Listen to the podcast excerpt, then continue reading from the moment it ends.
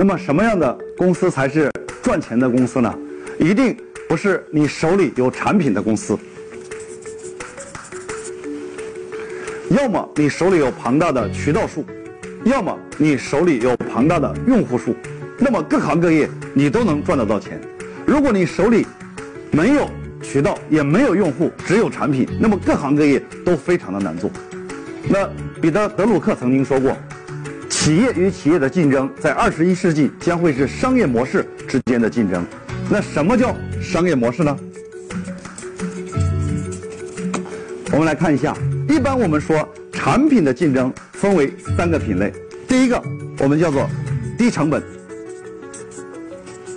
竞争，也就是我们所谓的价格战。你卖多少钱，我卖的只要比你便宜，我就会卖的比你好。第二个叫差异化。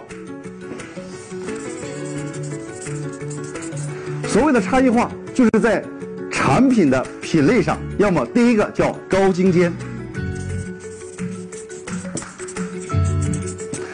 高精尖就是高端精品顶尖技术，要么就是新奇特，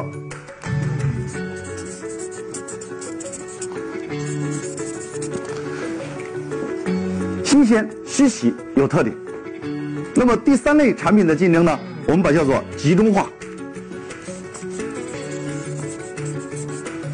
就是在我这里，你可以一站式的把所有的产品全部一起买买完。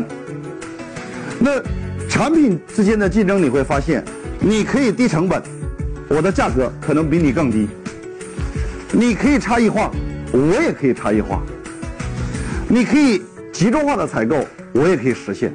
于是就有了商业模式的竞争。那什么叫模式呢？很多人认为模式就是换一套套路来卖产品，不对。其实，真正的模式是要你通过一套模式来建立你自己的渠道，因为你有了渠道，什么样的产品你都可以卖。这是第一。第二，你要通过一套模式建立一个渠道之后，来获得庞大的用户数。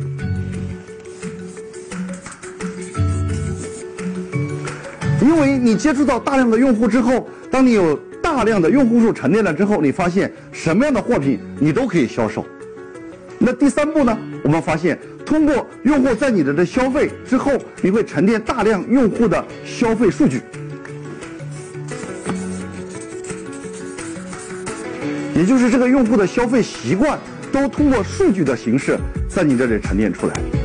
所以说，什么叫商业模式？商业模式研究的不是如何我们来销售产品。